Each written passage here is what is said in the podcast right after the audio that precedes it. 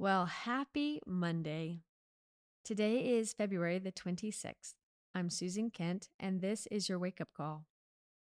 So, have you been thinking about your level of commitment that we talked about yesterday? Have you thought about whether you're the chicken or the pig? Well, we're going to dive a little bit deeper into that question today, but let's first begin with our prayer of consecration. Wake up, sleeper, rise from the dead, and Christ will shine on you. Jesus, I belong to you. I lift up my heart to you. I set my mind on you. I fix my eyes on you. I offer my body to you as a living sacrifice. Jesus, we belong to you. Praying in the name of the Father, and the Son, and the Holy Spirit. Amen. Well, today's entry is entitled The Whole Kit and Caboodle. Hear now the words of the Lord from Genesis chapter 22, verses 1 and 2, and also verses 6 through 14. Sometime later, God tested Abraham. He said to him, Abraham, Here I am, he replied. Then God said, Take your son, your only son, whom you love, Isaac, and go to the region of Moriah. Sacrifice him there as a burnt offering on a mountain that I will show you. Abraham took the wood for the burnt offering and placed it on his son Isaac and he himself carried the fire and the knife. As the two of them went on together, Isaac spoke up and said to his father Abraham, Father, yes, son, Abraham replied. The fire and the wood are here, Isaac said, but where is the lamb for the burnt offering? Abraham answered, God himself will provide the lamb for the burnt offering, my son. And the two of them went on together. When they reached the place that God had told him about, Abraham built an altar there and arranged the wood on it. He bound his son Isaac and laid him on the altar on top of the wood. Then he reached out his hand and took the knife to slay his son. But the angel of the Lord called out to him from heaven, Abraham, Abraham. Here I am, he replied.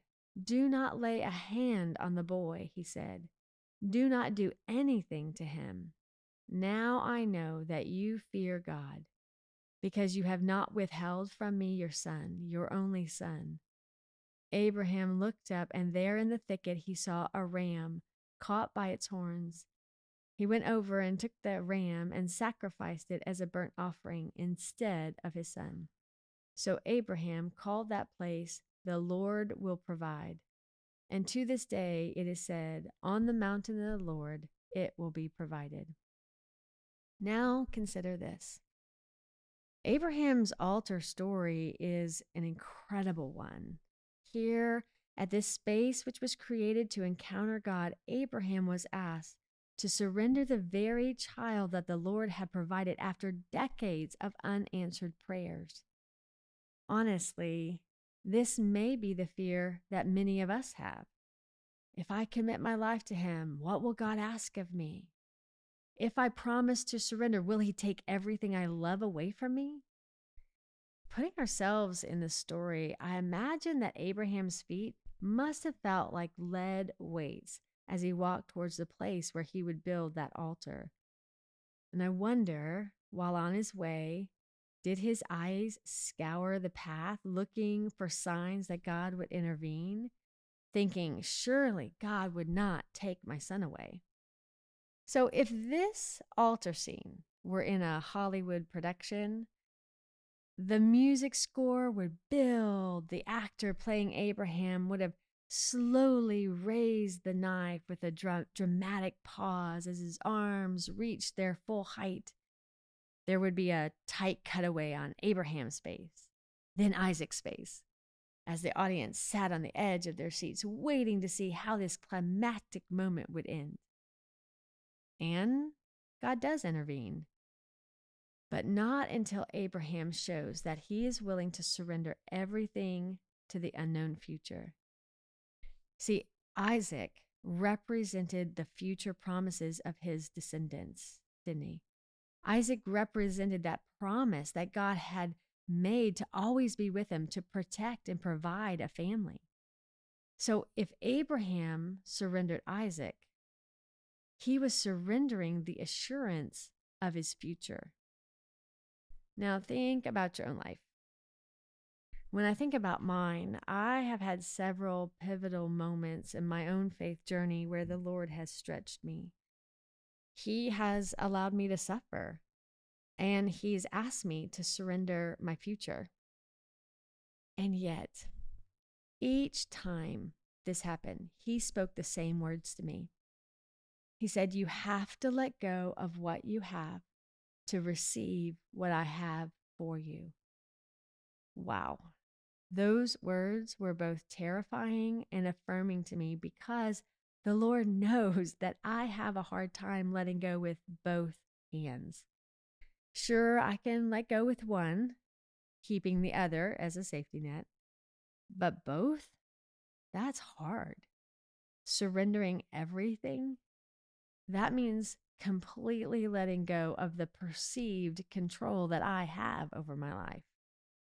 But the truth is, control is an illusion. We believe that if we hold on to control, that we hold on to our future. But God calls us to lay our future into his hands through our faith.